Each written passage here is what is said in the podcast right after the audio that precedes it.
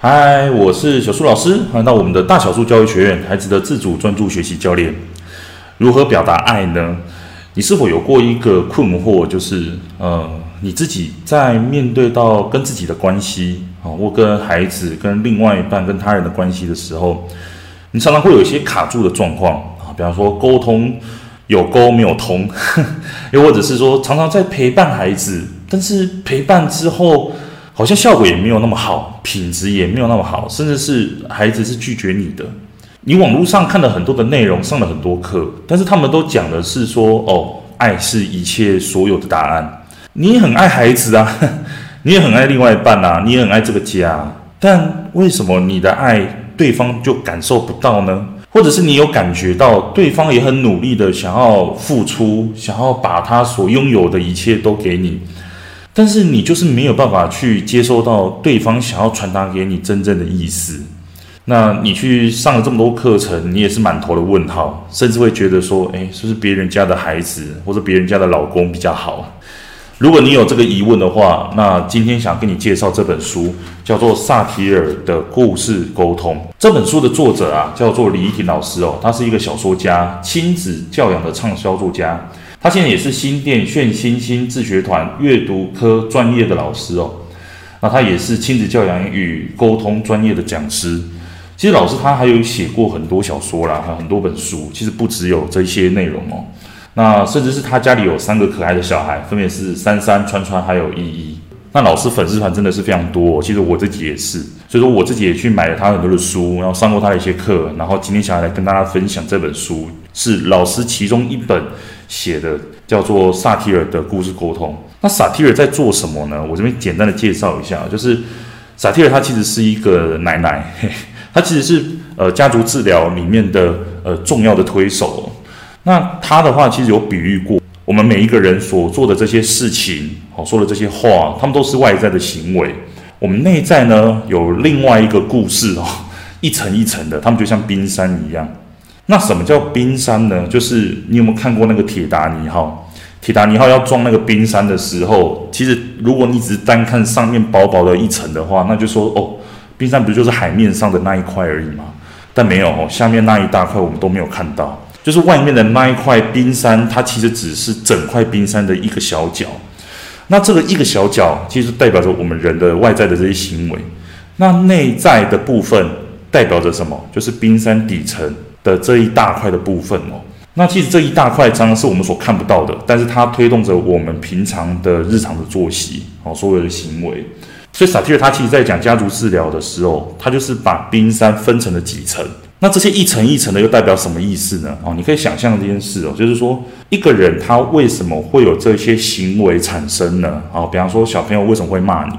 那是因为他可能感受不舒服哦，他不开心。感受不舒服跟不开心，可能就是他做这件事情的原因，所以他就是从外面的冰山外面这一层开始往下一阶了，好，到我们冰山下面的部分。那为什么孩子会有不开心的感受呢？好，那就再往前推，往前推叫什么？因为孩子可能脑袋里面有一个观点，认为说，诶，我觉得怎么样才叫对的，什么才叫错的？好，因为我希望怎么样，我觉得是怎么样。为什么会有这些想法跟观点呢？好，那就是一直不断的在提问为什么，然后去往回推。好，为什么会这样子呢？哎，我们再往冰山的往下一层走。好，因为孩子他内心里面有一个期待。好，比方说小朋友他可能讲话不好，或者是不开心，好，或者是他出门骂人。刚刚说了，因为他不开心嘛，所以他有这些骂人的行为。那是因为他有一个想法，他觉得说，哎，我觉得别人应该要为我的不开心所负责任。为什么？因为哥哥欺负我嘛。哥哥骂我，那我就该骂回去啊。好，这是观点。那为什么小朋友会有这个观点呢？哦，很多人就卡在这边了，对不对？那萨提尔他就在讲说，哦，因为他有这个观点的话，他的原因是他背后有一个期待。所谓的期待的意思就是说，比方说我期待，呃，哥哥他是可以用一个更好的方式对我，或者是说我期待自己是一个更好的人。但是我不知道怎么处理，对不对？所以说我只是纯粹是说，因为我期待或者我想要怎样的一个状况，所以这一个期待它就推动着说，哦，所以我觉得哥哥应该为我负责任，因为他做不好，我才会骂他。好，继续哦。那既然我有一个期待是刚刚我说的那个样子。那为什么我会有这个期待？好，你看，不断的去问为什么，其实就是不断的去探索。为什么我会有这个期待呢？那是因为我们内心都有个渴望，渴望什么？啊，比方说被关注啊，被注视、被爱、被疼爱啊，等等的，这一些都是回归到人最基本的需求。好，那透过这个期待，代表着说，诶，我渴望可以获得一些，比如说需要或满足，让我可以比较开心一点。所以，当我这个渴望并没有做到的时候，我就会感受到不开心。那这个又指向了自我，自我就是我自己对我自己这个人的定义是什么？好，这个又越来越抽象，对不对？好，比方说，为什么我会觉得我值得被关注？为什么？因为我本来就认为我是一个好的存在啊，我就是一个好的存在啊。所以说，一层一层的去递进，就可以了解到说，哦，原来冰山是这样的意思。原来我这个人会有这些行为，会有这些感受，会有这些呃想法，其实都是有原因的。那只是说讲这些理论真的太。像我刚刚讲的，可能是连你听得懂啊，那太好了。那可是有些人可能没有办法去体会的话，那书中就用故事来分享。那这书中里面分享了五个故事，哦，包括了孙山的处境，他是在讲刚刚讲的冰山上面的行为；圣雅村的眼泪讲感受；珍珠王子讲的是观点；橡皮糖公主讲的是期待；不死精灵讲的是渴望哦。那这些故事啊，我真的看完之后，我学到了几件事情，那想要来跟大家做分享。那我觉得这本书啊，它虽然是在讲故事哦，我觉得非常适合就是亲子共读。为什么非常适合亲子共读呢？因为它其实这本书除了讲故事之外，每个故事后面也有老师他就是用写给他大女儿珊珊的口吻。来去跟他分享说，诶，今天这个故事讲的内容是什么？那我想要表达的是什么事情？那以前啊，比如以前李怡婷老师他在小时候或以前哪些经验，然后也分享给他大女儿知道。其实故事当中真的满满的透露出来自己对女儿的爱哦。那我自己看完之后啊，我学到了两件事情，我想要来跟大家做分享。因为其实我自己在去跟家长或者是学生在沟通的时候啊。我其实一直在练习一件事情，就是以往我都是，嗯，别人给我什么问题哦，我就是马上跟他讲说啊，答案是什么啊？比如说过冬了还知道怎么解决啊？那个小朋友不读书该怎么做？坐不住该怎么解决？哦，一直讲很多哦，好像是我无所不能一样。但我后来发现到，就是你真的时间久了，真的有去解决掉家长的问题或者孩子的问题吗？啊，其实没有。长时间下来，其实你会发现到说一半一半而已哦。有些家长会觉得说，诶，有效，当然有效嘛。啊，没效的话，可能有些家长忙着忙着可能就忘了，哎，又或者是说啊，可能因为什么事情他解决了就算了，就没有回应了。所以这样就会变得蛮可惜的。就是说，诶，那我到底该怎么样去做，可以让这件事情的成功率大大的提升？我发现就是。我在给很多家长，或者是给我自己，哈，甚至是给孩子答案，这些答案之前，我需要做的就是先去同理孩子，或者是连接孩子内心的那个渴望，去看见他们，他们才能够知道说，诶，在这一些同理的过程当中，去体会到自己的价值，他去做出来的，好，比方说以家长来说，跟孩子的相处，或者是孩子他自己在解决掉他自己的学习上的问题的时候。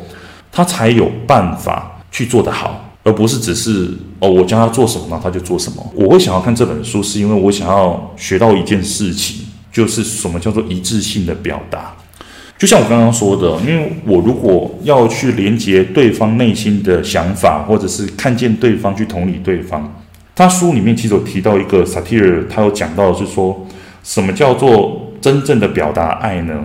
就是一个方式，叫做一致性的沟通。他的意思是说，既能表达内心的真正感受，也能接纳生命自然轮替的样貌，更可以连接他人的渴望。什么意思呢？我们一句一句来猜哦。我自己的理解是这样子，就是既能表达自己内心真正的感受，意思是说，我自己听完他人的感觉之后，或者是他人的故事之后，我能够去表达出来我自己的心情是什么，跟我的想法是什么。当然，这个前提是对方也愿意接受的状况下啦。那当我表达出来了之后，好，比方说，我听完一个家长跟我讲说，小朋友他最近呃，没有办法准时起床，然后去上学。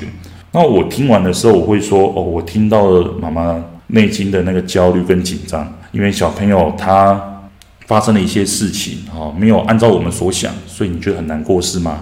好，这样子其实就是代表着，诶，我没有听到跟看到对方的感受，诶，我也表达出来我的感受是什么？诶，我觉得焦虑，我也觉得蛮紧张的。那什么叫做也接纳生命自然轮替的样貌呢？就是说，我们要。在看一个问题或者看一件事情的时候，如果说我们真的去达到接纳这件事情的时候，你会发现你有个感受，就是你会内心感觉到很舒坦的感觉，你不会觉得紧绷，或是你不会觉得好像不开心。为什么呢？因为这个世界本来就是不按照我们所想的在运转嘛。孩子有他孩子自己的想法，他有自己的行为。你如果不开心好了，那你当然可以去强迫孩子去做什么事嘛。但是如果说你今天一直强迫孩子做的话，那你要强迫到他什么时候呢？甚至强迫到最后连我们自己都不开心嘛。所以同样的，回过头来，孩子他本来就是有他自己的功课，他要去学习，或者是我们本来就有我们自己的功课要学习，甚至是如同我刚刚讲的，这个世界本来就不是按照我们所想的在运转嘛，它有自己它运转的规则啊。这样子啊，这个本来就是生命当中自然的样貌，这样子。所以说，当我们能够真的去理解这件事情的时候，以我为例子，我会感受到有一种怅然的感觉，就是一种啊释怀的感觉，这样子。所以说这件事情，就是我在跟家长沟通的时候，我会去特别关注的，或者是带家长，或是带孩子去看到的，就是。可能我们有时候担心的事情，或者是我们纠结的事情，是因为我们脑袋里面可能有一个执着，或者我们脑袋里面有一个理想的样子在。当这个世界不符合这个理想的时候，我们会感受到痛苦。所以去接纳说，OK，那这个世界就是长这个样子，你会感觉到比较怅然一点哦。好，接下来他最后说，可以连接他人的渴望。好，如同我刚刚说的，就是。很多时候，我们人内心里面都会有一个理想的自己，我们都会有渴望啊，比如说渴望他人的关注，或者渴望他人呃满足我们什么需求。但是这种渴望哦，我觉得它更重要的是，我们到底有没有看见我们自己内心的那个渴望？因为很多时候，我们一直把我们的关注一直放在他人的这件事情上的时候，我们自己会变得越来越小，我们看不见自己哦。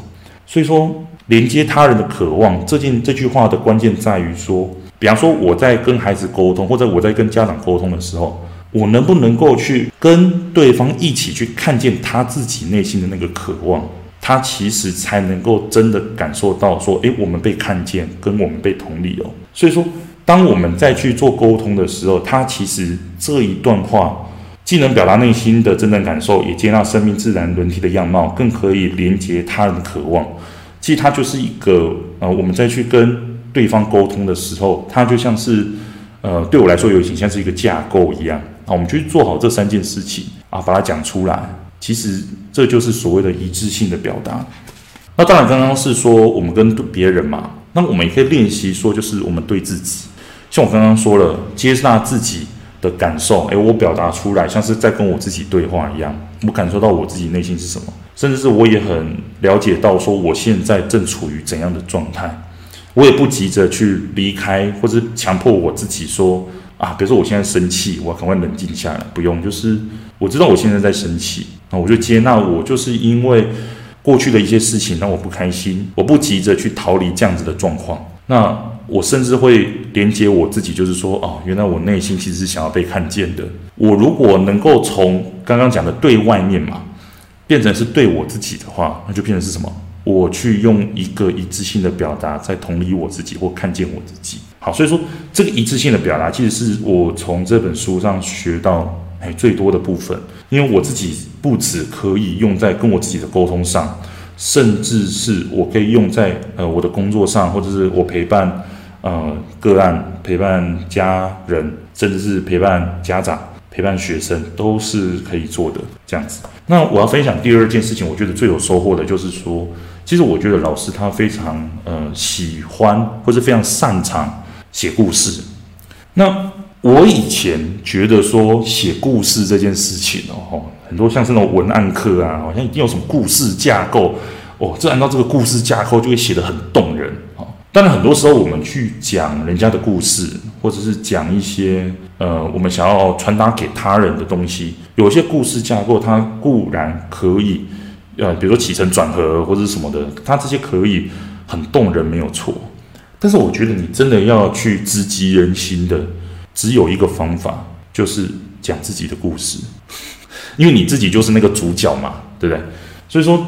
当你自己开始讲你自己故事的时候，你就是那个当事者，你写出来的东西会绝对的不一样。因为这也是我现在这一年多来一直在练习的，就是我自己怎么样去把我自己内心的那个故事写出来。好，不然不管是在粉丝团啊，或者是我在跟家长沟通的时候，诶，我也会分享一下我自己的故事，这样子。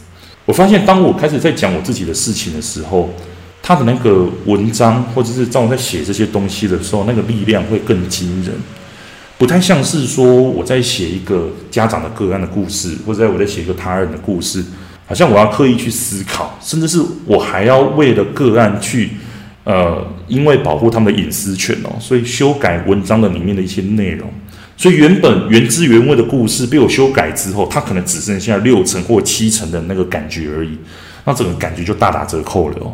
所以说，讲自己的故事，也是我在这本书上再一次体验到的事情。就是当你开始讲自己的故事的时候，那这个东西才是最动人，才能够最能够与他人连接的部分哦。好，所以今天跟你分享的，就是李婷老师的《萨提尔的故事沟通》这本书。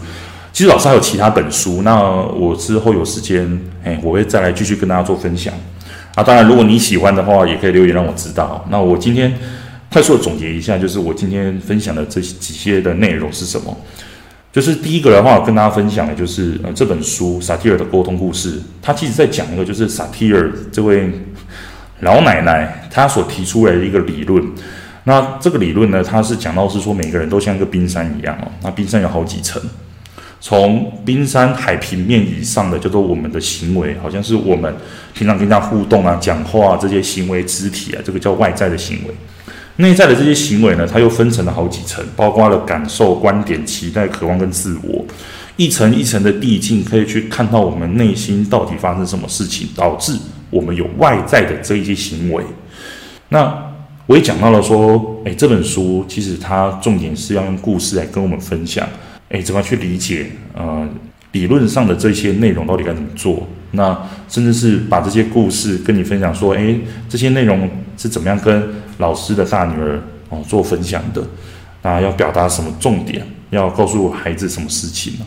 那我也跟大家分享了两个，哎，我学到最重要的两件事情。第一个就叫做一致性的表达，一致性的表达哦，他在书里面就讲到一段话，我非常受用的，就是所谓的一致性表达，叫做既能表达内心真正的感受，也能接纳生命自然轮替的样貌，更可以连接他人的渴望，这是真正的爱。那我也在现在一直不断练习，就是诶，能不能够在跟自己沟通或者跟他人沟通的时候，我能够先去把这些重点先抓出来，然后尝试着表达。OK，那第二个的话叫做，我觉得怎么样说故事才会讲得动人啊？重点就是讲自己的故事，因为讲自己的故事，你自己就是那个主角嘛，对不对？所以说，当你开始讲自己故事的时候，你会觉得说，哇，比如说讲到快哭了，然后讲得自己很激动这样子，为什么？因为我就是那个故事的主角啊，好，所以今天呢，跟你分享了萨提尔的故事沟通这本书，那也让你了解到说，诶，你如何去跟他人表达爱，跟自己表达爱哦。好，所以今天最后呢，也跟大家再分享一下，就是我们大小数教育学院呢，在四月二十二号礼拜六的晚上七点半至九点，有一个四月份的小聚哦。因为我们在这个月哦，真的发生很多事情的，那有些家长也有一些疑问。好，那我想说，在这次小聚当中，第一个，当然我会分享，就是关于叛逆孩子，你应该怎么去跟他做沟通的这个知识的部分。那另外的话，我也想说，透过这次小聚，然后大家可以在线上面，呃，大家可以一起聊一聊，粉丝大家可以一起聊一聊，看怎么样去透过这些讨论，好，怎么样去解决我们自己的问题之外，我们也可以学习到更多或者是他人的一些建议哦。好，那如果你喜欢今天的 podcast 的话，也欢迎你。把我们的内容哦分享给你身边的好朋友。那如果你对我们大小树教育学院的线上课程哦，如果你对有兴趣的话，你想要帮助孩子自主学习，或者是你想要帮助孩子专注学习，解决情绪上的问题，甚至是你想要提升自我，然后让自己更能有那个能力去陪伴孩子，帮助孩子，让自己跟孩子越来越好的话，也可以加入到我们的订阅课程当中。而我们所有的课程的话，我们都分享在我们的呃 Podcast 的说明栏里面，大家可以再点进去再看一下喽。那今天就跟大家分享到这里，我们就下周再见喽，拜拜。